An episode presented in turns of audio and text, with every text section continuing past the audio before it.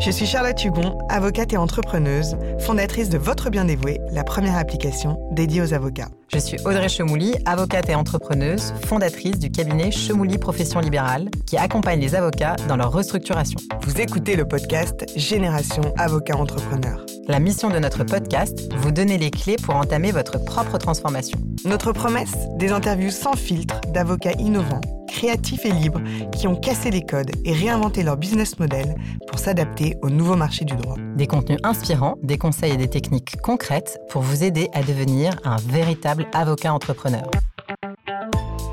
Ça fait dix ans qu'il fait du coaching pour les avocats et on vous dit tout de suite, on était un peu dubitatif sur l'histoire du coaching.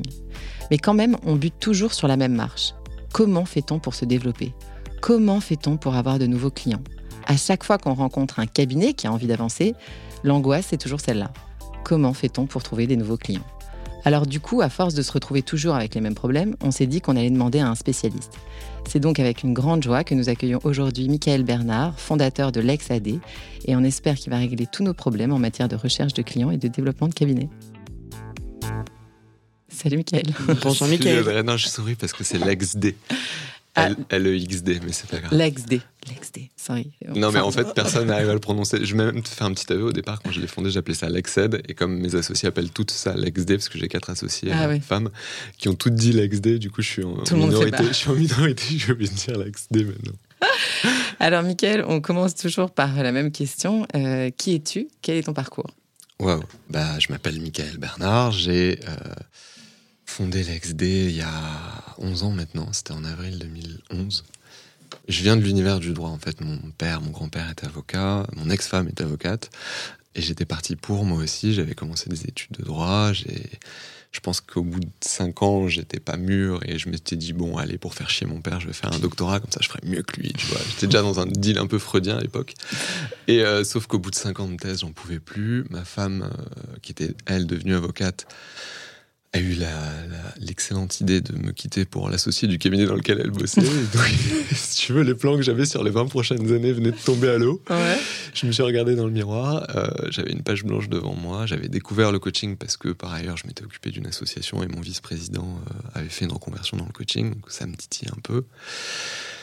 Et je me suis dit, euh, du haut de mes cinq années d'expérience là, parce que j'avais bossé en cabinet pour financer ma thèse, je m'étais rendu compte qu'il y avait un vrai besoin d'accompagnement euh, dans cette profession qui était qui n'était pas vraiment là. En tout cas, pas pas là comme il faut, à mon sens, à l'époque. Et donc, je crée voilà, je fais je fais une formation sérieuse de coaching et je crée mon premier cabinet. Et euh, enfin, je crée mon cabinet. Et en fait, ce qui est assez marrant, c'est que c'est marrant. J'en parlais tout à l'heure avec euh, une avocate très influente sur LinkedIn, dont je tairai le nom par souci de confidentialité, mais je lui ai raconté exactement cette histoire. En fait, quand tu montes ton truc, surtout dans un métier qui n'existe pas à l'époque, parce que pour le coup, en 2011, je ah, me mets au défi d'aller chercher des gens qui. Si, il y avait. Euh, bah, bref, il y avait. Il y en avait certains. Il y avait One déjà. Il y avait One, mais One, c'est du consulting. C'est pas exactement la même chose. Mais c'est vrai, le, marché était déjà adressé d'une certaine manière, mais pas forcément pour tout le monde. Et, euh, et donc, je dis à mon père bon bah voilà, je vais pas reprendre le cabinet euh, familial, tu vois, le cabinet de mon grand-père et de mon père, je vais, monter un cabinet tout seul et ce sera un cabinet de coaching pour avocats. Et je me rappellerai toute ma vie de ce m'a sorti. Il me fait euh, fils. tu, déjà, tu dis ça, t'es mal quoi. T'es un peu mal, t'es en train de. bon bref, donc il me dit ça, fils. Je vois pas comment ni pourquoi un avocat dépenserait de l'argent pour aller dépenser du temps avec toi. ah bah, le, concept à l'époque, c'était le temps passé. Donc l'avocat, il vend du temps, il échange du temps contre de l'argent. Donc pourquoi il dépenserait de l'argent pour aller passer du temps avec toi? C'est pas qu'il me faisait pas confiance, c'est juste qu'il me dit en fait, je comprends pas ce que tu fais. Hmm. Je, juste, je comprends pas. Et d'ailleurs, quand tu, quand tu, euh, je sais pas comment vous l'avez vécu vous quand vous avez monté, euh, que ce soit le podcast ou vos différentes aventures, mais il y a beaucoup de sceptiques autour de toi quand tu lances un projet comme ça, en fait. Mm. Des gens qui te disent non, mais ça va pas marcher ton truc. C'est pas bah, Moi, pas trop. Moi, j'aurais ah peut-être aimé qu'il y ait plus de sceptiques. C'était Oussama Hamar qui est, qui est, en train de faire la chronique pour une autre raison, mais qui en parlait dans une de ses euh, conférences. Il disait les sceptiques, ils ont toujours raison. Parce que soit tu te plantes et ils te disent bah tu vois, je te l'ai bien dit. Mm. Soit ça marche Et ils te disent, tu vois, heureusement que j'étais là pour te prévenir.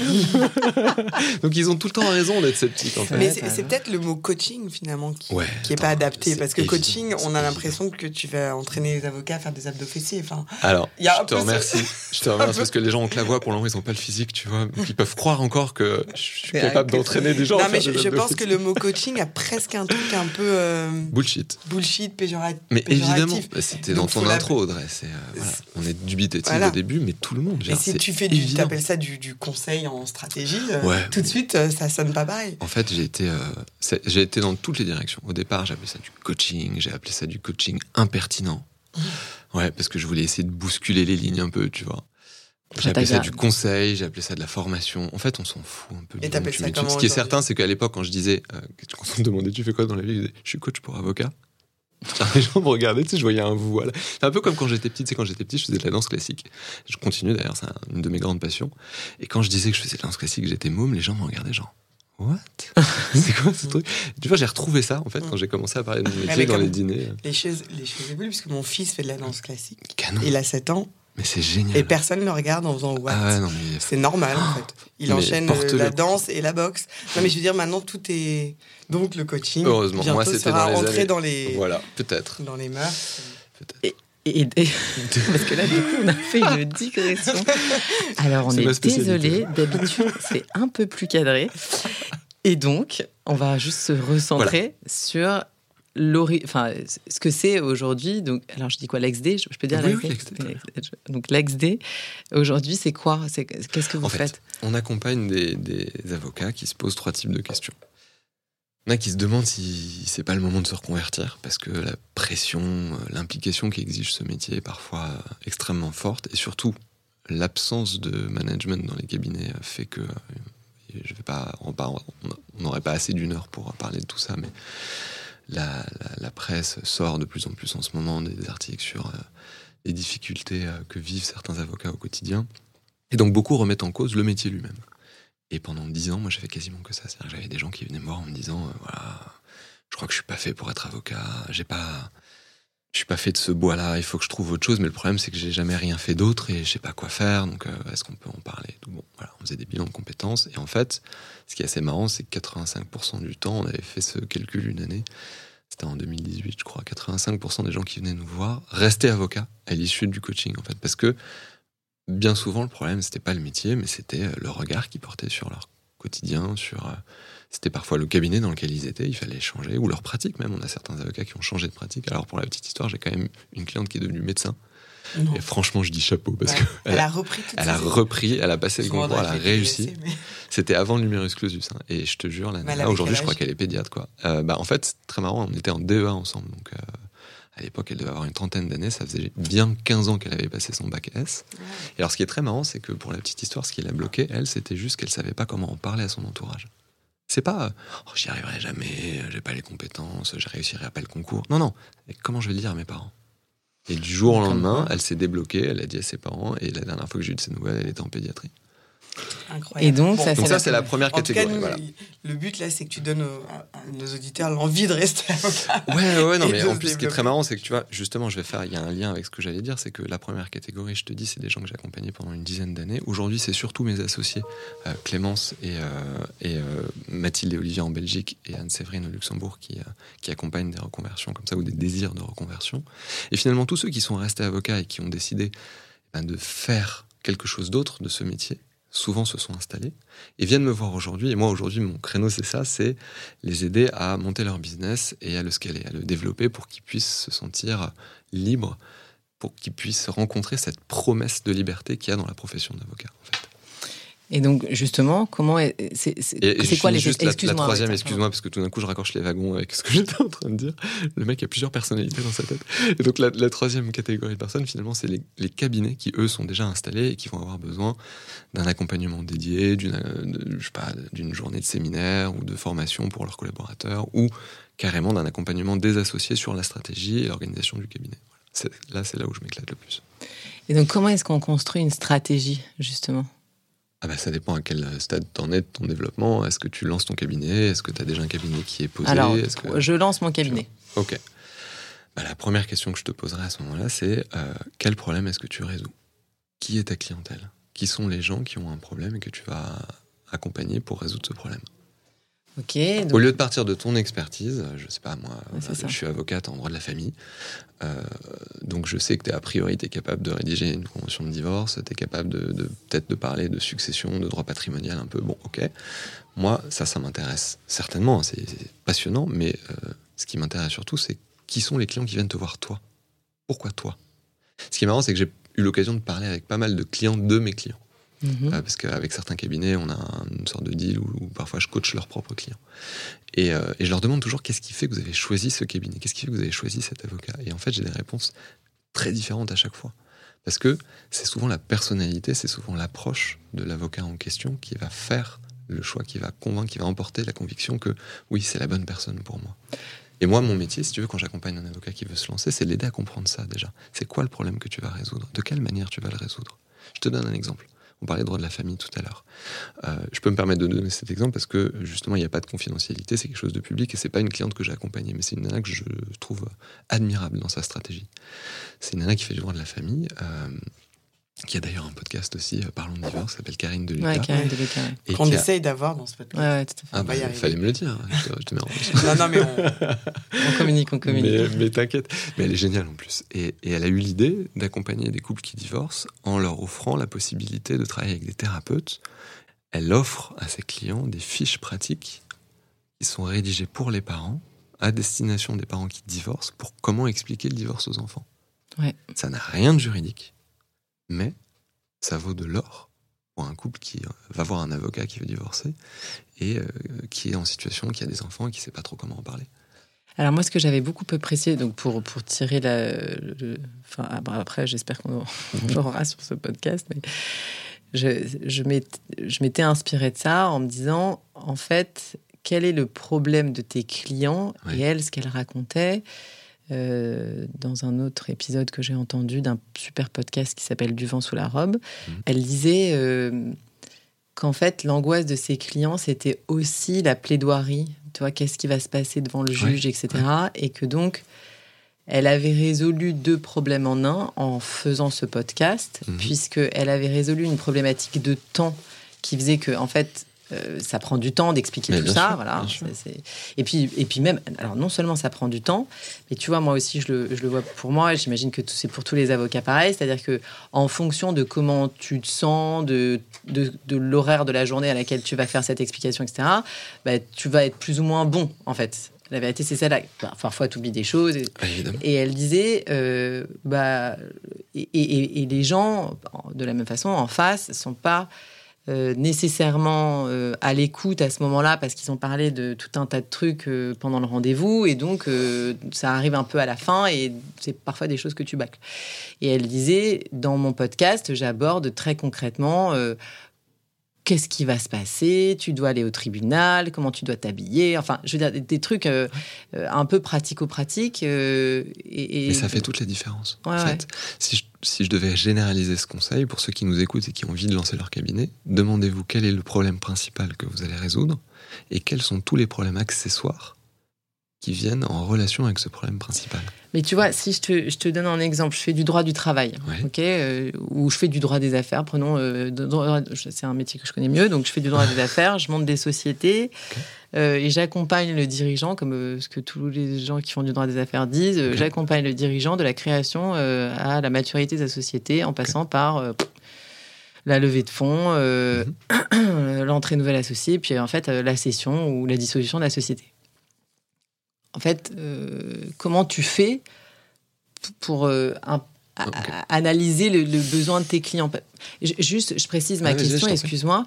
C'est simplement que chez les gens qui font, euh, tu vois, des, des gros pans du droit, type euh, droit des affaires, Ouais, type ouais. euh, droit du travail, etc., en fait, tu n'as pas nécessairement des clients qui se ressemblent. Tu vois, tu peux faire euh, un Voilà. mec qui fait du prêt-à-porter. différents segments de clientèle, Ouais, segments- différents segments de clientèle. Donc, comment tu fais pour être différenciant à ce moment-là C'est ça que j'arrive ben, pas à C'est vrai que c'est quelque chose qui est, qui est vraiment pas facile à faire et c'est pas donné à tout le monde d'arriver à avoir ce lâcher prise là, mais c'est de choisir certains segments.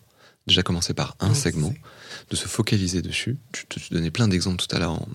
Tu as commencé par euh, droit du travail, je crois, puis tu as basculé sur droit des affaires. Et à l'intérieur de droit des affaires, tu as parlé de toute la vie d'une boîte. Quoi. Ouais. Et si on prenait un seul segment, je prends un exemple qui, qui- qui est un de ceux que tu as cité tout à l'heure, la levée de fonds.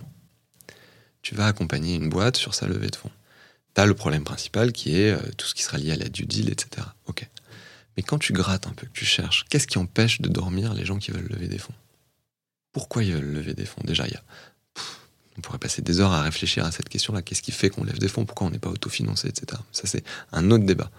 Mais il y a souvent, parfois, enfin, souvent, en tout cas, ce que j'ai pu rencontrer euh, avec les gens que je fréquente, c'est cette envie de jouer dans la cour des grands.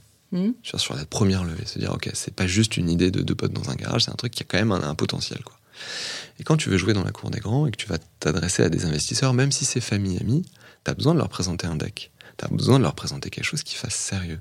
De montrer que tu as déjà des, des modèles de contrat de travail que tu feras avec tes salariés, etc. Et donc, le rôle de l'avocat à ce moment-là, c'est pas simplement de s'assurer que tout est fait dans les règles du droit, c'est d'expliquer à l'entrepreneur et de, de le prendre par la main et de lui dire Ok, je vais te montrer ce qu'il faut que tu fasses pour qu'on ait l'impression que tu es déjà dans la cour des grands.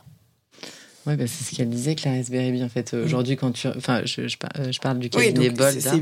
pas, pas que du, que du droit. En L'avocat devient aussi coach. euh, Mais carrément. en coach en. C'est pour ça que les mots importent peu Ouais. finalement. Je me souviens quand j'étais petit, euh, mon père rentrait du boulot et je disais alors papa t'as gagné aujourd'hui? Parce que je croyais que son métier c'était d'aller sur le ring un peu tu vois devant le tribunal et il y avait un gagnant un perdant à chaque fois.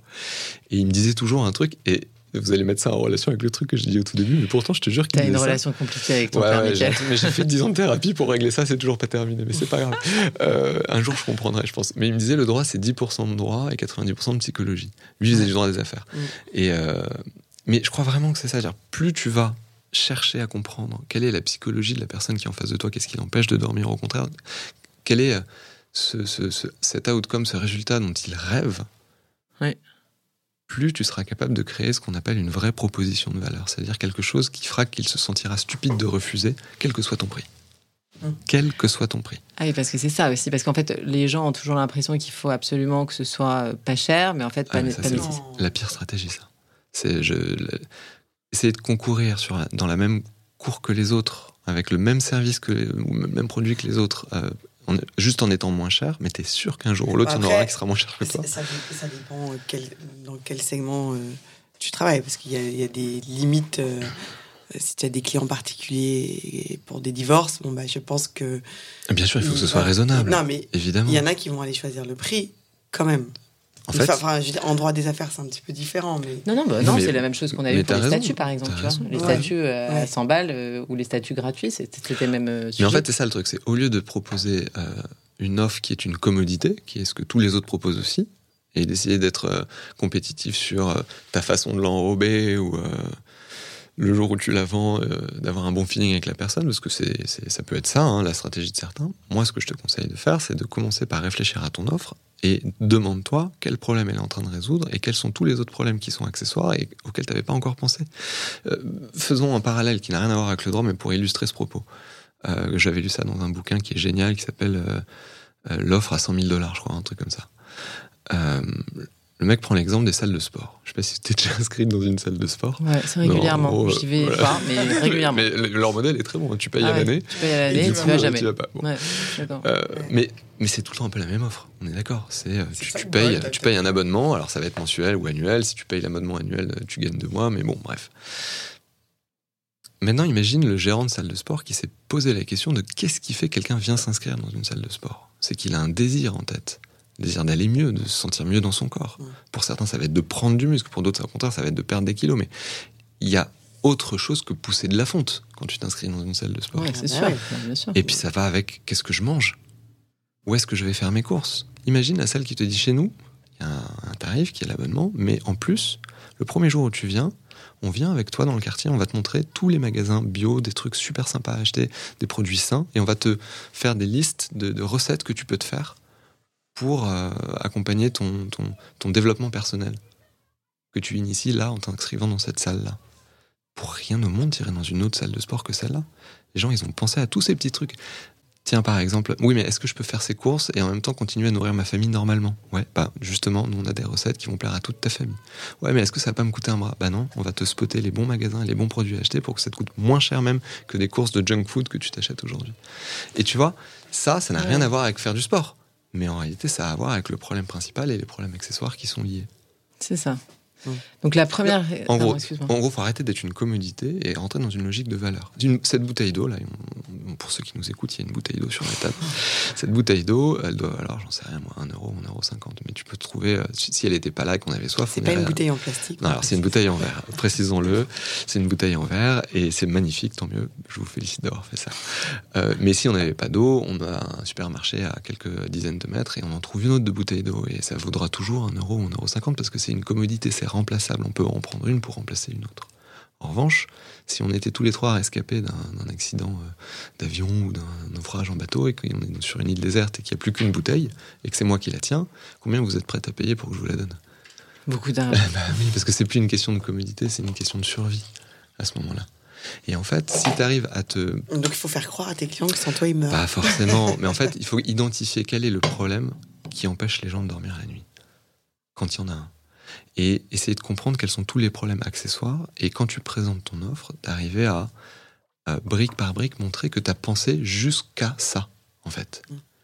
Parce que à partir du moment où tu fais ça, le mec ou la nana qui vient te voir, elle ne peut pas te comparer avec un autre cabinet d'avocats. Ton offre, elle n'est plus comparable. On peut pas la remplacer par une autre offre. Il y a que toi qui fais ça. Toi, quand un, un avocat vient te voir, tu, tu fais toujours ce- cette méthode-là. Quand il vient Recherche pour le ça, besoin de ton client Oui. et on va transformer ton offre. Oui. Parce que nous, dans notre podcast, on a reçu aussi euh, plusieurs avocats qui sont partis sur un, un autre, euh, un autre business model qui va être, par exemple, euh, des, des petits be- de- de- des besoins en droit, mais de petits dossiers. On avait Benjamin Mérès au, au tout début Oui. euh, qui faisait euh, que du litige de retard d'avion, euh, Mhm. annulation de vol, etc. Bon, bah là. Mais il est super son cabinet en plus. Oui, oui, non, mais c'est, c'est- je suis pas du tout en train de. C'est-à-dire qu'en fait, toi, ton. C'est- Ça dépend de ta stratégie en fait. Regarde, lui, il cherche à faire du, euh, Du volume. du low cost, du volume. Non, mais c'est, c'est pour Tu dire qu'il y a, il y a dix- enfin, on peut lancer un cabinet Mais les deux sont euh, liés. en faisant. euh, Regarde, le problème que vont rencontrer les gens qui vont voir Benjamin, ils veulent dépenser le moins possible. Ils ont déjà un problème de trafic aérien, leur vol a été annulé, ou il y a eu une couille quelque part. Pardon, je suis désolé. Bon, ma langue a fourché. Je sais pas si c'est coupable au montage, mais c'est pas Non. grave. Non. Euh, mais d'accord, donc je fais attention pour le reste du podcast, désolé. Euh, mais du coup, il va adresser justement ce truc-là. Mais on parlait du divorce tout à l'heure, amuse-toi à mettre divorce low cost sur Google et tu verras, il y a des avocats qui se sont vraiment Ouais, spécialisés là-dedans et en fait, ils vont essayer d'adresser ce problème-là spécifiquement. Le problème, ça, être ça va être de divorcer le plus rapidement possible, le moins cher possible. possible. voilà. Voilà, mais, Mais mais quand tu, l'as- quand tu offres ton service, tu dis pas, euh, grâce à moi, vous allez pouvoir, euh, je vais vous faire une très belle convention de divorce. En fait, on- Tiens, tu promets de la grâce à moi, tu vas aller. Grâce à moi, on va pouvoir tourner la page et tu vas commencer une- un nouveau chapitre de ta vie. Et alors, comment tu arrives à aiguiller euh, l'avocat? Comment tu sens s'il veut aller vers là ou euh, vers euh, Ah une non, plus un- grande C'est là que peut-être C'est quoi, ta coaching, voilà. quoi ta méthode de coaching en fait? précisément, le coaching, c'est euh, si on devait être vraiment un puriste, je- moi je devrais pas proposer de solution en fait. Mm. Je devrais poser des questions et par mes questions, l'autre devrait se dire ah bah en fait ouais j'ai la réponse et trouver sa réponse comme ça. Donc c'est un mélange de coaching, de consulting, de formation en fait mon accompagnement qui fait que on va se mettre les mains dans le cambouis ensemble. Je vais lui demander de m'expliquer quels sont les dossiers sur lesquels il performe le plus, qu'il adore faire. Et on va essayer de comprendre derrière quel est le problème qu'il résout, quels sont les problèmes accessoires auxquels il n'aurait pas pensé, etc. Et pour chaque client, ça va être différent. Et donc la seconde étape, Ouais. donc ça veut dire je j'identifie le problème que je règle pour mes clients Ouais. Et je identifie tous les problèmes annexes. Donc le truc qui l'empêche, le, le truc, le truc qui l'empêche de dormir, ça c'est Ouais. la première chose. Et puis tous les trucs irritants de son de sa de sa vie qui tournent autour de ce problème principal. Ça c'est la première étape. Et après on fait quoi? Comment on, comment on réfléchit? Comment le mec doit réfléchir? Bah, il n'y a pas de sauce secrète. hein. Après, ça va être le- comment il va distribuer son offre, c'est-à-dire comment il va mettre au contact du public son offre. La plupart du temps, quand tu montes ton cap, tu te dis je vais investir un peu des billes sur un site internet. Alors, euh, selon que tu tombes sur des charlatans ou pas, ça va te coûter 1000 euros ou ça va te coûter 6000 euros. Euh, ils vont d'ailleurs te faire travailler sur ton wording, etc. Mais la plupart du temps, c'est des gens qui connaissent rien au métier d'avocat. Et du coup, bon, tu peux te retrouver avec un site qui, euh, en plus, derrière, avec les contraintes de l'ordre, ça peut, ça peut parfois être casse-gueule. Euh, moi, je connais des avocats qui cartonnent et qui n'ont pas de site internet, hein, avec leur profil LinkedIn et une stratégie de communication assez Ouais. claire. Non, non, j'allais dire que le, le- le site internet, euh, c'est presque un peu inutile. Enfin, c'est juste une, ça permet une vitrine, mais Ouais, c'est une vitrine. Voilà. c'est ça. En fait, mais ça permet pas de communiquer en fait. ça peut, ça peut être casse-gueule. Ça quand- permet de se réassurer quand on cherche quelqu'un. C'est ça, cherche que quelqu'un. moi, ma Il y en méthode. a qui font du développement, euh, enfin, je veux dire, qui, qui font du Google, du Google Ads ou qui, font je- beaucoup de Oui, référencement. euh. Alors, euh, si tu veux faire du volume, si tu veux faire du volume, fais ça. Mais vraiment, tu te positionnes sur de la commodité et il faut que tu sois au prix le moins cher. Et c'est vraiment un métier où, euh, pour le coup, tu échanges du temps contre de l'argent et tu es dans ta roue du hamster. Et tu vas tout le temps, tout le temps courir dans ta roue, tu pourras jamais prendre euh, la hauteur qu'il te faut pour, euh, pour scaler, justement. En revanche, moi, la méthode que j'applique, surtout au lancement, c'est le bouche à oreille. C'est vraiment euh, faire Non, en il sorte. rigole parce que Charlotte faisait une photo et que j'ai fait une tête bizarre sur la photo de Charlotte. C'est pour ça, c'est pas le bouche à oreille qui le faisait, qui le faisait marrer, je précise. Pardon, excuse-moi. Donc le, le bouche à oreille, c'est euh, voilà, c'est trouver dans ton entourage déjà les premiers prescripteurs, les premiers relais d'information dans tes anciens clients peut-être ou euh, dans ton entourage des gens qui vont pouvoir prêcher la bonne parole pour toi. Et en fait, on se rend pas compte du nombre de personnes qui est prêt à faire ça. Les gens sont généralement prêts à nous aider, simplement on les sollicite pas pour ça. Donc, euh, Oui, ça c'est vrai, on le fait. On le fait- Oui, oui, je, donc je, je je comprends. fais chier mes clients là-dessus, mais je leur dis déjà choisis une niche. Mm. Essaie de te focaliser sur une verticale, une première verticale, après il y en aura peut-être d'autres. Ça veut pas dire que tu feras pas d'autres dossiers Ouais, si jamais on te les soumet, mais ta communication et ton marketing doit, être, doit s'adresser à une cible, à une cible unique. Parce que c'est ce qui ressort un peu de, de, quand C'est ce qui de, ressort de tout de tous nos De podcasts. tout le monde. Et c'est Alexandra, là, on en parle à chaque fois. Alexandra Saperi, elle avait fait un sondage euh, Ouais. auprès de ses clients directement. Et en fait, euh, Elle est en droit du travail, c'est ça? Ouais. Ouais. Et elle avait fait un sondage auprès de ses clients. Ouais, et bien ça, sûr. ça, a été, ça lui a permis euh, justement de déterminer. euh, et elle s'est rendue compte d'ailleurs, c'est assez marrant, elle s'est rendue compte que le prix était pas du tout euh, le critère déterminant. mais Ouais. évidemment. Évidemment. En fait, je sais plus quel entrepreneur. Le critère déterminant était plutôt la, la réactivité, la disponibilité. Chez elle, en tout cas. Ça, me, Chez- fait penser à votre podcast avec Florence Henriette où on parlait des valeurs bullshit des cabinets. Donc c'est la transparence, la réactivité. ouais. Non, mais ça c'est vrai. Mais un, bien sûr. un avocat qui te répond, même pour te dire je te réponds plus tard. Oui, bah, c'était Ça comme change ça, tout. ça change tout. Il y a, une, il y a une, une image qu'on a souvent, euh, enfin que je donne parfois à mes clients, qui est euh, l'avocat se dit euh, est-ce que je suis assez compétent? Est-ce qu'il va croire que je suis assez expert, etc. Et t'as la petite bulle de pensée de l'avocat qui est en train de se dire ça pendant l'entretien de vente, tu vois. Et quand tu vois dans la tête du client, c'est est-ce qu'il va répondre à mes mails si je lui écris? Est-ce qu'il va me répondre au téléphone si je l'appelle? Ah oui, parce que les En fait, l'attente du client n'est pas forcément celle de l'avocat. En fait, on oublie ce que c'est quand on a fait 10 ans ou 5 ans ou quel que soit le nombre d'années, mais quand on a fait du droit et qu'on est devenu avocat, on oublie ce que c'est que d'ignorer C'est vrai. le droit. On, on se sent toujours un peu euh, imposteur dans les matières. Et c'est vrai qu'en fait, même quand on connaît pas une matière, le fait d'être avocat et d'avoir travaillé, on la comprend tout de suite. Bah oui. Et en fait, euh, ouais. Et, et à défaut, on- et dans l'autre sens, qu'on se met- on n'arrive pas à comprendre vraiment ce que se dit le client. Mm. Je, je vais te donner un exemple super précis. Et je pense on que ça va le client, parler. il à- part de, de- de zéro souvent. Enfin, Non seulement, bah alors parfois, mais même en droit des sociétés où déjà il a des connaissances, il a déjà monté peut- peut-être plusieurs boîtes et tout, mais en fait, il y a un vécu, il y a de l'humain derrière. J'ai une cliente qui, euh, qui accompagne des cadres qui se font euh, corneriser puis licencier. Donc elle essaie de négocier pour eux des ruptures conventionnelles et tout, bon, en droit du travail. Et je lui dis, euh, parle-moi parle-moi d'un dossier typique que tu as avec tes clients, euh, raconte-moi, dis commence ta phrase par c'est toujours la même chose. Et donc, euh, elle commence à réfléchir à tout. Elle me dit, bon, bah, souvent, j'ai voilà, le mec qui a 30 ans de boîte, et parce qu'il y a eu une fusion, parce que sa boîte s'est fait racheter, ou parce que tout d'un coup, euh, il est un peu mis au placard, et euh, petit à petit, il sombre. il a de moins en moins de, de, Et du jour au lendemain, on lui dit, bon, bah, t'es mis à pied, on arrête de bosser avec toi, on va trouver une faute. Enfin, des trucs très classe, comme on, comme on le voit parfois en entreprise. Bref. Et je dis, alors, qu'est-ce qu'il ressent à, ce moment-là, ton client? Il me dit, bah, il est vénère, il, veut les faire payer, il veut se venger. Donc, elle est tout de suite sur l'émotion, de la colère et tout. Et franchement, on le comprend. Enfin, évidemment, tu te dis, t'arrives un truc comme ça, forcément, t'es, vénère. Sauf que si tu te mets vraiment dans la peau de ce mec-là, pendant 30 ans, il s'est levé tous les matins, il est allé au taf. Il a retrouvé les mêmes personnes, il a discuté avec les mêmes collègues. Et du jour au lendemain, il est en arrêt maladie, chez lui, dans son pyjama en pilou-pilou, à regarder Netflix. Non mais c'est ça en fait, du jour au lendemain, ce mec, il lui arrive ça. Du coup, la baseline maintenant de cette cliente, c'est on n'est jamais préparé à devenir seul au monde. Bah, je peux t'assurer que les gens qui vivent ça, qui entendent ces mots-là, bah, pour rien au monde, ils iraient voir une autre avocate. Et puis ils se sentent plus seuls. Et ils se sentent plus seuls. Enfin, ils ont quelqu'un qui a compris. Ok, donc ça veut dire je dissèque mon le problème que je résous et le problème. En fait, je je- j'identifie le problème qu'ont mes clients et moi, mais parce que en fait c'est pas la même chose j'identifie le problème de mes clients et je regarde comment je peux le résoudre ou alors je me demande qu'est-ce que je résous comme problème C'est quoi la différence Attends, on ne peut pas, tromper mille fois. la sortie. Bon, je suis désolée, je suis un apparemment je suis la seule.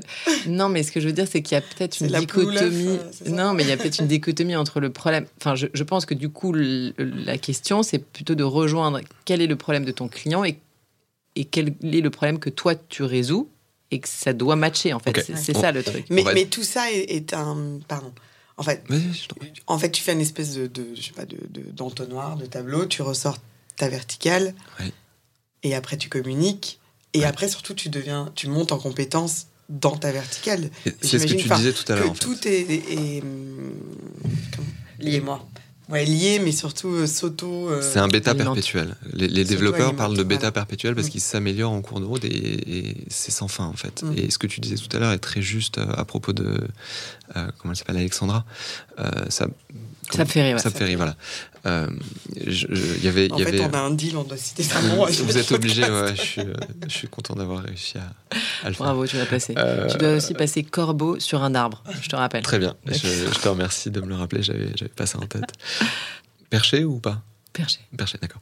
Euh, non, mais j'entendais un entrepreneur disait qu'une la croissance d'une boîte ne peut qu'être proportionnelle au temps que passe son fondateur à parler avec ses clients je sais plus si c'est Guillaume Moubèche, le fondateur de Lemlist, ou mais c'est quelqu'un un peu dans cette veine-là, si tu veux, qui a vraiment tout misé sur le, la discussion avec le client pour améliorer en permanence le service. Et en fait, il y a un truc que peu de mes clients euh, font euh, au début, c'est de parler avec leurs anciens clients.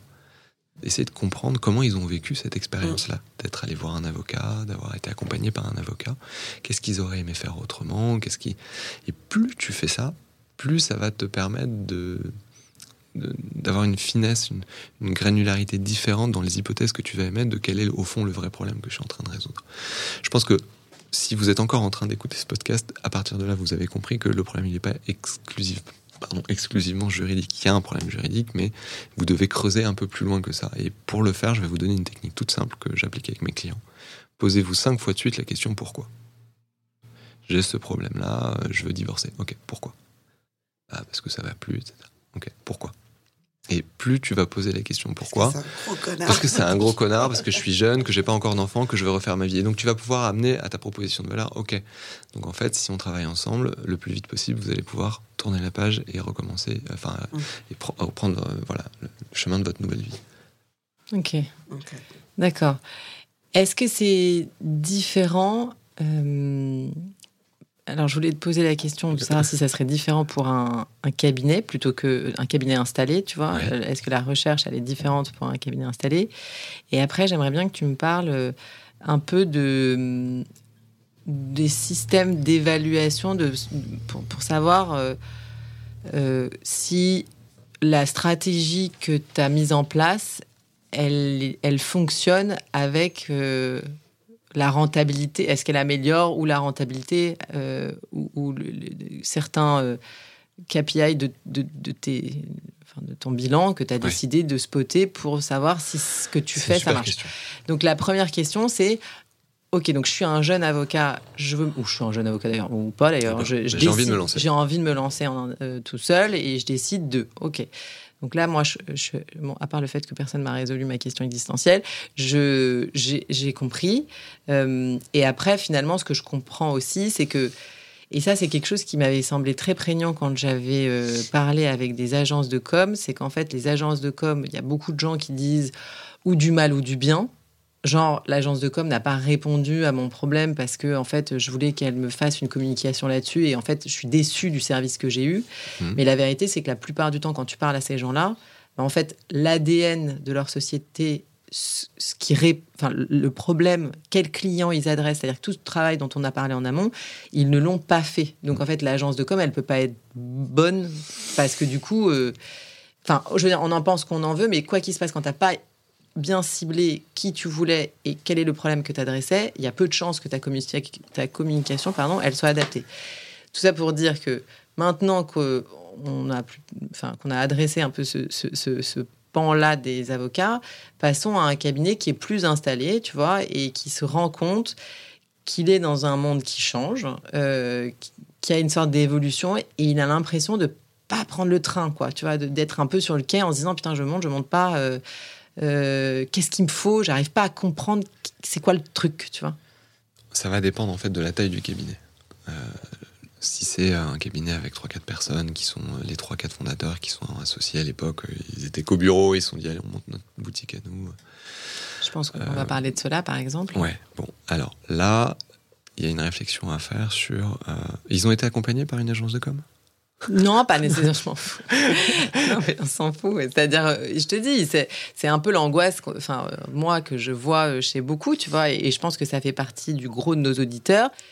Tu sais que tu dois faire quelque chose, mais il te manque bah, des jalons intellectuels pour, pour avancer. Tu pas commencer par l'agence de com.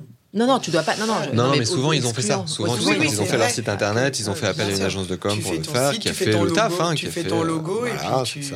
Mais tu ne fais pas le fameux entonnoir où tu te poses pas les fameuses questions qui te permettent de transformer réellement. Euh. C'est un travail un peu euh, compliqué à faire quand tu es jeune, que tu as juste 3-4 ans, parce que souvent, chacun des associés bah, rame et fait son chiffre et il tient à ses objectifs plus ou moins bien, mais ils sentent qu'il y a un plafond de verre, mais euh, voilà, ils savent pas comment faire pour le percer. Et souvent, euh, ça va prendre du temps d'ailleurs avant qu'on se mette à travailler ensemble, parce qu'il faut qu'ils acceptent collectivement l'idée que peut-être qu'ils sont pas partis dans la bonne direction, ou peut-être que tout un fois, en fait, peut-être qu'ils n'ont pas fixé la bonne direction. tout simplement parce qu'ils se sont pas dit notre cap, c'est ça. Et ils ont déjà, dépensé de l'argent. ils ont déjà dépensé pas mal, et ils n'ont pas forcément des visions qui sont complètement en phase. Ça veut pas dire que ça peut pas marcher. Ça veut dire que potentiellement c'est un peu plus long. Parce que mais tu c'est tout à fait vrai. C'est ça en fait. C'est-à-dire que quand tu regardes sur le court terme, ça va, il gère. Imagine euh, plusieurs courbes qui partent d'un même point. Plusieurs droites, pardon, qui partent d'un même point. Il y a un, angle très faible de différence entre ces différentes droites. Au début, tu vois pas qu'elles sont pas alignées. Tu vois, c'est. Euh, ouais, c'est après. Mais au bout d'un moment, l'écart initial finit par devenir énorme, voire complètement incompatible avec le fait de poursuivre le travail ensemble. Moi, j'essaie d'intervenir avant que ça devienne incompatible. Et en fait, je leur dis ça, je leur dis, oui, quand vous avez monté votre cap, vous regardiez globalement dans la même direction. Enfin, quand tu prends l'avion pour aller à New York, t'as pas envie qu'il arrive globalement à New York. mais tu sais que les droites et l'avion, mais je vais le ressortir, mais tout le temps. Prépare-toi, Charlotte. Mais vraiment, prépare-vous. Parce que je trouve que c'est tellement. Enfin, en même temps, moi, je serais pas contre une petite surprise. Non.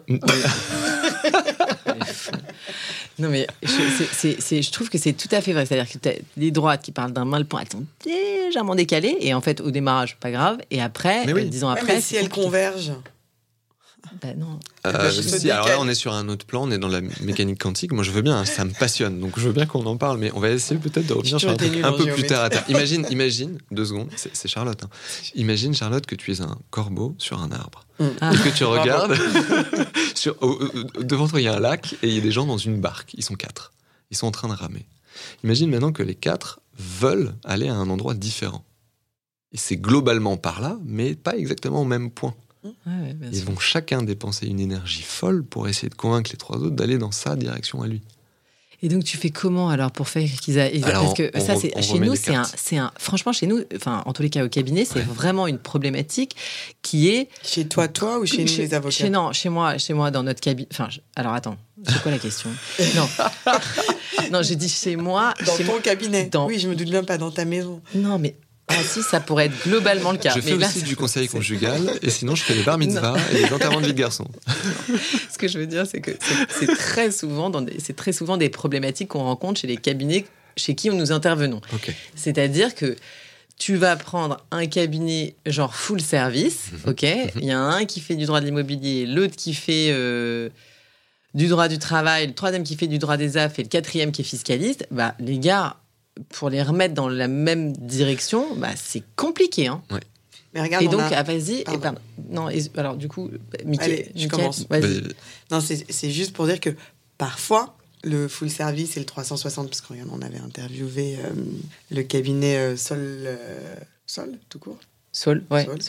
Qui, sont un, qui a un cabinet 360, et eux, leur convergence, ils l'ont pas fait sur des verticales ou, ou sur des niches, mais sur, je dirais, des valeurs, un état d'esprit. Ça peut aussi être, ça peut être aussi ça à travailler. Ce sont deux composantes différentes et il faut travailler les deux. Tu as complètement raison, Charlotte. En fait, il y a une première composante qui est le cap qu'on se fixe. On veut que ça aille où? On veut être où dans 10 ans? Mais quand on pose cette question comme ça, de manière aussi ouverte, quelle que soit la réponse, ce sera OK. T'en as qui vont répondre, bah, dans 10 ans, il faut qu'on soit 15 associés et qu'on fasse 30 millions de chiffres. Et puis t'en as qui vont dire, dans 10 ans, il faut qu'on soit toujours ensemble. Hmm. C'est deux caps différents. Quel est le cap sur lequel vous vous accordez? Et donc derrière, en, en filigrane, il y a la question, c'est quoi vos indicateurs de réussite? Sur quels indicateurs vous allez vous appuyer pour savoir que vous êtes au bon endroit dans 10 ans? Moi, il y a 10 ans, je ne savais pas du tout que j'en serais là aujourd'hui. Évidemment. Et d'ailleurs, quand j'accompagne un cabinet, je leur dis ça. Fixons un cap aujourd'hui, vous verrez déjà que dans un an ou deux, il aura changé. Mais c'est pas grave. Si aujourd'hui je devais poser la question à tous les associés, c'est quoi le cap pour 2032 Et que tous les associés me répondent la même chose, alors vous avez une vision partagée. Et les valeurs, c'est pareil. Euh, justement, je reprends l'exemple du podcast dont, vous parliez, euh, dont on parlait tout à l'heure avec Florence euh, Henriette. C'est oui, c'est souvent des valeurs bullshit qu'on entend, la transparence, la confiance, la rigueur. Oui, je rêve moi d'un cabinet qui dit bah nous on n'est pas rigoureux, on fait pas le job dans les temps et on prend les choses par-dessus la jambe. Mais venez, on est cool. ça n'existe pas ça en fait des cabinets qui font ça parce que tout simplement il faut projeter une certaine image. Mais tu vois, c'est définir ses valeurs, c'est pas essayer de trouver ce que le client aimerait lire sur notre site internet les valeurs d'un cabinet, c'est quoi? C'est son ADN. C'est ce qui fait qu'il est différent des autres. C'est ce qui fait qu'il est unique. Et ça, ça existe déjà dans tous les cabinets. Comme dans tous les cabinets, il y a une vision. Le problème des gens quand ils viennent me voir, qui sont trois ou quatre, par exemple, ils sont quatre, le cabinet a quatre visions. Moi, mon boulot, c'est de les faire s'accorder, faire en sorte qu'ils les posent sur la table et qu'on dise, OK, donc vraiment, finalement, le dénominateur commun, c'est quoi? Et les valeurs, c'est pareil, elles sont déjà là. Ils ont déjà une culture d'entreprise. Chaque cabinet est différent, chaque être humain est différent.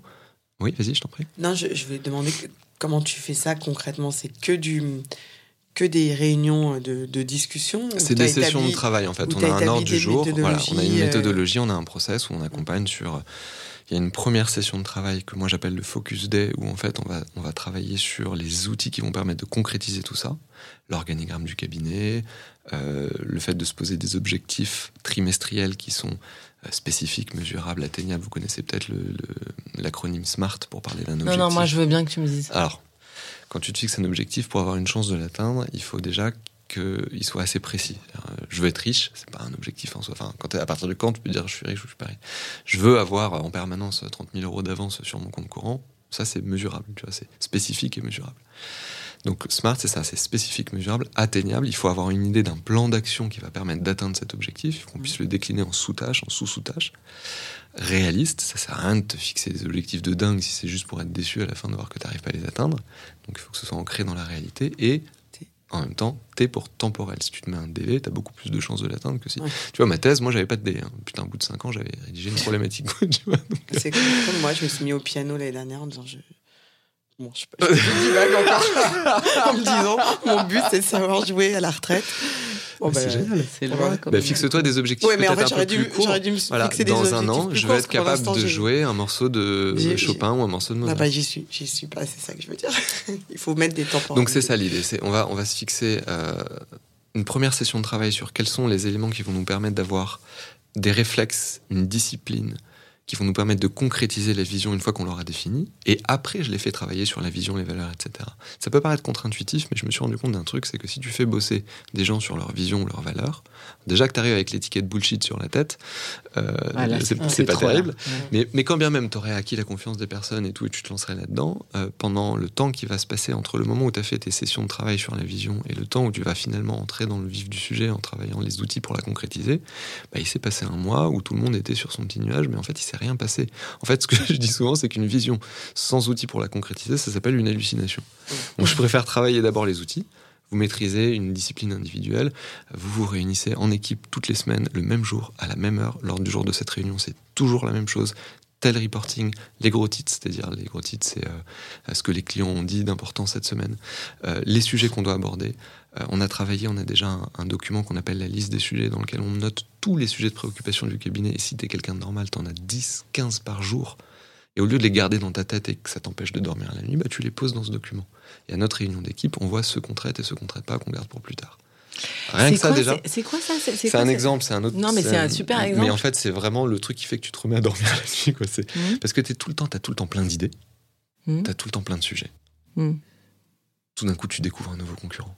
Tout d'un coup, tu dis ah mais tiens, mais si je faisais, si je lançais un podcast moi aussi. Tu te dis. Euh, Donc ça, c'est des idées de développement. Toute la journée, tu as des trucs qui te tombent sur le bout du nez et euh, voilà, peut-être soit des idées, soit des sujets, soit tout d'un coup tu reçois un mail de l'administration qui dit qu'il faut que tu te mettes en conformité parce que ce que tu fais n'est pas. Et donc, tu as des sujets tout le temps. Il y a des sujets qui vont avoir une. Euh, ce sera important de les traiter le plus vite possible. Et donc, c'est les sujets qui vont être prioritaires et qui vont être traités chaque semaine par la réunion d'associés. Et puis, tu as des sujets qui concernent euh, la fin de l'année, voire l'année prochaine, et qu'on va garder pour des séminaires de travail qui seront justement la planification de l'année d'après, ou du trimestre d'après. Parce qu'on divise euh, l'année en trimestres et on, divise le trimestre en semaines. Dans, un, dans une année, tu as quatre trimestres et dans chaque trimestre, tu as 13 semaines. Et donc, quand tu commences à avoir des un carnet de bord avec des indicateurs de mesure de quels sont les différents objectifs que tu t'es fixés sur ces 13 semaines que va compter le prochain trimestre, et que tu les regardes toutes les semaines, tu peux voir se dessiner des tendances. Tu peux voir que là, bah, tu t'es fixé, bah, je prends un exemple d'une cliente que j'ai en ce moment, qui fait beaucoup de consultations, euh, et qui voudrait réduire le nombre de consultations qu'elle fait à 100 balles de l'heure pour augmenter un panier moyen euh, de, prestations sur des dossiers qui se concrétisent, en fait les consultations qui se concrétisent, mmh. et trouver un moyen, hein, et elle trouvera intelligent de transformer ce qu'elle vend aujourd'hui comme une consultation en autre chose qui serait moins chronophage pour elle et qui apporterait encore plus de valeur à ses clients. Et donc elle va mesurer, par exemple, là, depuis qu'on a commencé à travailler ensemble, le nombre de consultations qu'elle fait chaque semaine. Avec un objectif, c'est de réduire un maximum de 6 alors qu'elle en fait 15 eh ben, elle peut voir se dessiner la courbe là depuis qu'on a commencé à travailler ensemble. On peut voir si ça va dans le bon sens ou si ça va pas dans le bon sens. La plupart du temps, ce genre de travail, il est effectué une fois par an, quand le cabinet et les associés se réunissent pour regarder les chiffres et dire bon, qu'est-ce qu'on a fait cette année mm.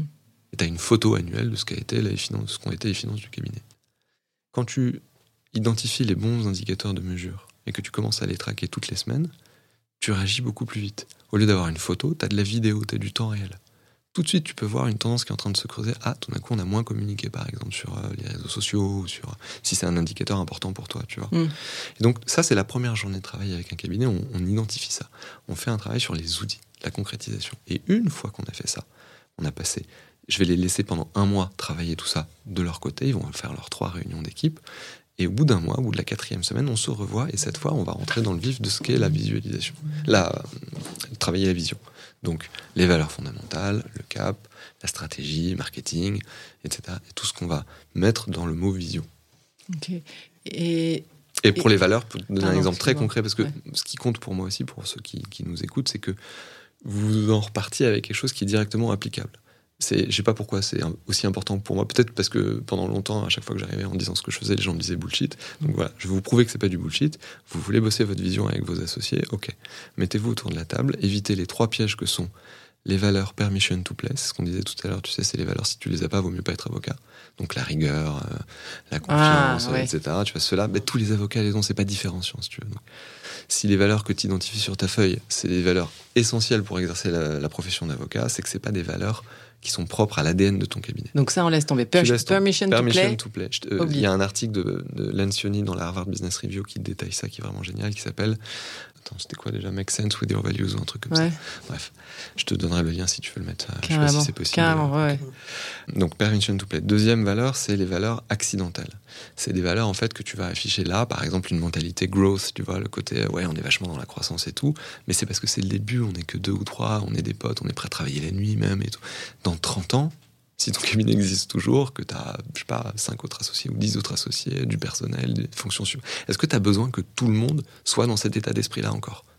C'est peut-être important aujourd'hui, mais ça le sera peut-être pas sur le long terme. Tes valeurs, en fait, c'est ton ADN. En priori, ton ADN, tu le gardes jusqu'à la fin de ta vie. Donc, ça, c'est pareil. C'est un piège dans lequel. C'est un des pièges dans lesquels tu tombes quand tu définis tes valeurs. Et le troisième piège, c'est l'inverse de celui-là, c'est les valeurs aspirationnelles. Un jour, quand on fera des millions de chiffres d'affaires, euh, on aura une piscine à balles à l'accueil. c'est les valeurs que tu dis. Quand on aura atteint ce résultat-là, on pourra se permettre. On fera du, on fera du, pro, bono. par exemple. Tu vois. à la limite, tu, vois, tu penses qu'il faut le faire tout, faut faire du pro bono. Nous, par exemple, dans mon cabinet, on a cette valeur de générosité. C'est un truc qu'on a, qu'on partage avec toutes mes associés. Et chaque année, on fait un, don à une association. Et je le faisais déjà quand, lors de ma première année, j'ai honte de le dire, mais bon, il faut bien partir de quelque part, ma première année, j'ai fait 12 000 euros de chiffre d'affaires. Et ben, avec ces 12 000 euros, j'en ai filé une partie à Avocats sans mmh. frontières, parce que c'était important pour moi, parce que c'était, je voulais que ce soit ancré dans mon ADN. Enfin, c'est, euh, enfin, c'était d'ailleurs l'expression de mon ADN, bref. Euh, et donc ça, c'est les trois C'est pour reprendre sur l'exemple que tu donnais du pro bono. Tu peux faire du pro bono même si tu gagnes pas beaucoup d'argent, quoi. Donc ça, c'est les trois pièges. Donc les trois pièges, c'est ça. Mais le, le, truc, c'est que si tu définis tes valeurs avec des mots, euh, des substantifs, la confiance, euh, la transparence, etc. En fait, c'est pas facile de checker que elles sont vraiment appliquées ou au contraire elles sont violées. Qu'est-ce que ça donne en verbe d'action? Tu vois, par exemple, beaucoup beaucoup de gens me disent la confiance c'est hyper important pour nous. Ok, partons du principe que c'est pas une permission to play, même si, sincèrement, je pense que si tu n'as pas la valeur confiance quand tu fais ce métier-là, tu mm. pars pas avec les bonnes cartes. Mm. Mais imaginons, ok, pour le fun, comment tu définis la confiance en verbe d'action? Je vous pose la question. J'ai confiance? Je te jure que je dirais rien. ah non, mais c'est quoi la. C'est quoi? Non, mais. C'est quoi le. C'est quoi la confiance en verbe d'action? Comment tu, comment tu peux voir. J'ai confiance en toi. Ouais, mais comment tu peux le voir Qu'est-ce que, qu'est-ce que la personne a fait qui te montre, qui, que, tu montre que tu peux avoir confiance en lui. Ou qu'est-ce qu'elle a pas bah fait Parce que si je lui ai fait, je lui ai dit un secret, il va pas le dire à quelqu'un d'autre. C'est ce que j'ai dit. Ouais. Mais tu peux pas le, tu peux pas, tu vas pas jurer sur la main droite quand tes clients. Euh. Ouais, non. Alors quel comportement te permet d'observer ça? Bah, bah, le long en fait c'est le permission to play parce que du coup c'est le secret professionnel en fait. Oui, oui c'est de la, déonto ça. Donc euh. Non mais c'est pour ça que je te dis donc en fait c'est pas une valeur c'est juste en fait on demande. Ça peut l'être. Ça peut l'être si tu le définis de cette manière-là. Faire ce que je dis et dire ce que je fais. Ah oui. Oui, parce que tu ne trahis pas ton propos par tes actions, c'est ça Faire ce que je dis, dire ce que je fais. Je vous rappelle. Si, tu, euh, si je te dis que je te rappelle dans les 48 heures, je te rappelle dans les 48 heures. Hmm. Si j'ai pas pu te rappeler dans les 48 heures, je t'ai expliqué la raison et j'avais fixé un autre rendez-vous. Tu vois, mais il y a, y a un côté. Euh, voilà. Faire ce que je dis, dire hmm. ce que je fais. Ça peut être défini comme ça. Je suis d'accord avec vous. Hein. Ça, ça devrait être une permission to play quand on fait Non, non, mais c'est intéressant de travailler comme ça. c'est juste pour comprendre. à définir en verbe d'action tes valeurs, tu vois, par exemple, nous, on a une autre valeur dans notre cabinet qui est le, la légèreté. C'est hyper important pour nous. Et, euh, et on adore rire et faire rire. Et donc, on l'a traduit en verbe d'action de cette manière-là, même si c'est pas vraiment des verbes d'action, c'est euh, être sérieux sans se prendre au sérieux. Ouais. C'est vrai, ce qui se voit dans On parle de sujets qui sont sérieux, mais on est capable de, beaucoup d'autodérision. Ce qui se voit dans vos pas eu trop le choix de façon avec la gueule que j'ai.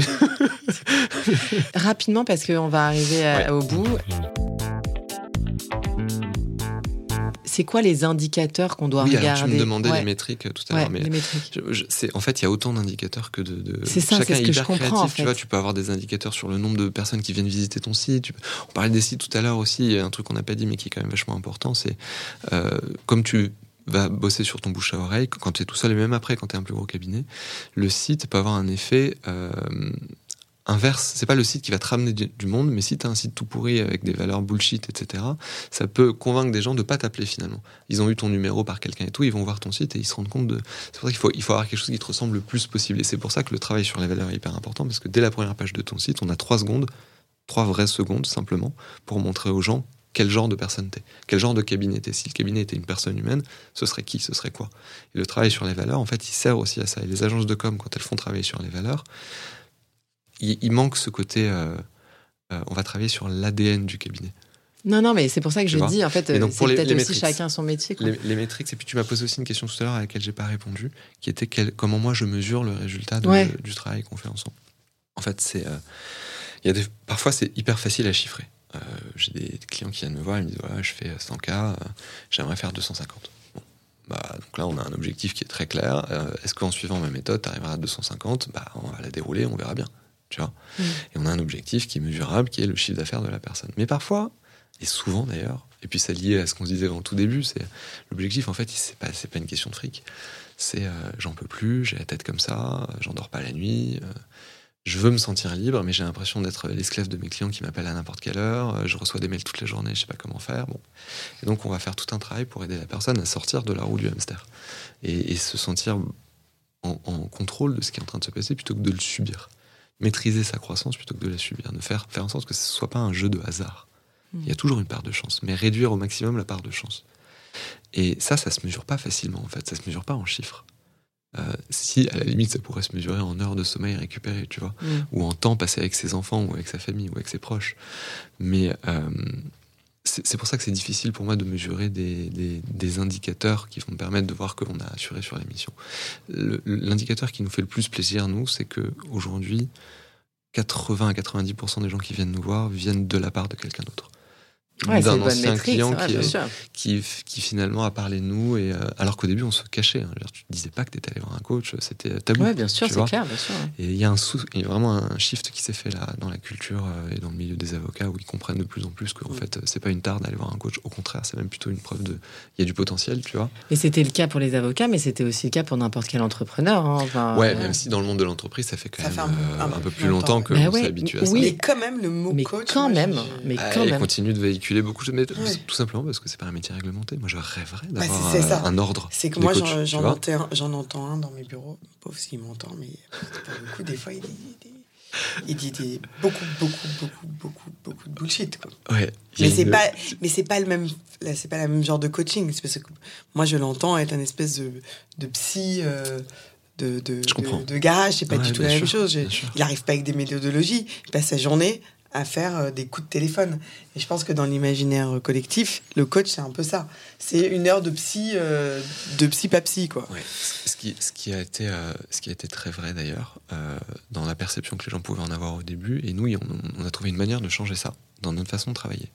C'est-à-dire que chaque séance de travail qu'on fait est retranscrite quasiment mot pour mot dans un Notion qu'on partage avec nos clients, mmh. qui retrouvent tout tout ce qu'ils ont ah travaillé avec nous. Ah ouais, donc du coup, tu, tu te laisses une trace écrite, ce qui fait que du coup, tu n'es pas un bullshit. Dans laquelle on, hein. rajoute les ressources, on rajoute des exercices à faire. Il y a vraiment une continuité du travail que tu fais en séance avec nous.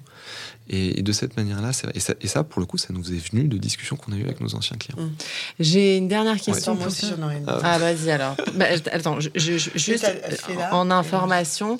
Euh, est-ce qu'on a le droit de parler de la masterclass que tu, fais bien sûr. Parce que en fait, euh, c'est vrai que dans un, enfin, dans les valeurs que Michael disait, il parlait de partage. Et la vérité, c'est que donc du coup, non seulement il il donne ses sous, mais par ailleurs, il donne son savoir. Et donc, tu as, as, mis en ligne une masterclass qui reprend des étapes de construction et de développement du cabinet hyper détaillées. Alors, elle est en construction et ce que, tu as dit, c'est que c'est en perpétuelle amélioration pour que ça aide les gens. Mais je veux dire, là, tu as quand même mis beaucoup de matière, beaucoup de matière pour aider et à, avancer dans cette voie de l'entrepreneuriat et du business développement. En tout cas, j'ai vraiment essayé de mettre tout ce que je savais, tout ce que je pouvais partager. On la trouve où?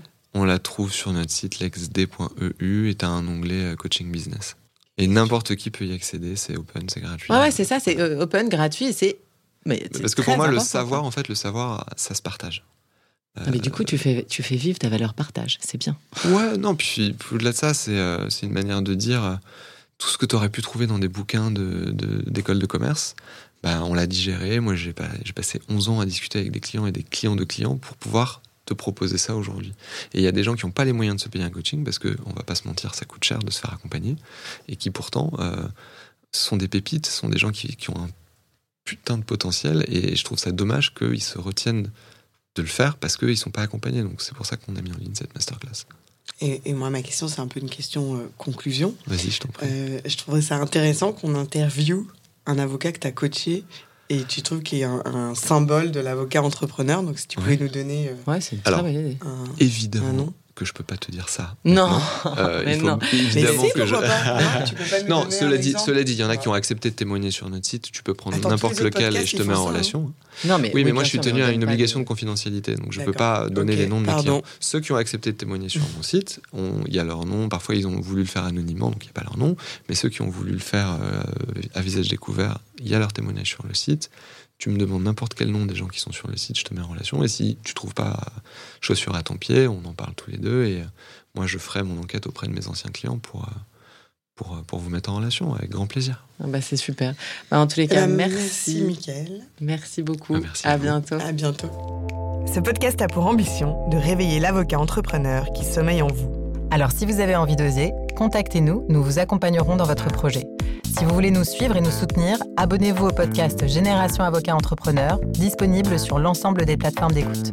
N'hésitez pas à le noter 5 étoiles et à en parler autour de vous. Vous pouvez nous retrouver sur nos réseaux sociaux, Charlotte Hugon, fondatrice de Votre Bien Dévoué, et Audrey Chemouli, fondatrice de Chemouli Pro. profession libérale. À très vite pour un nouvel épisode de Génération Avocat Entrepreneur.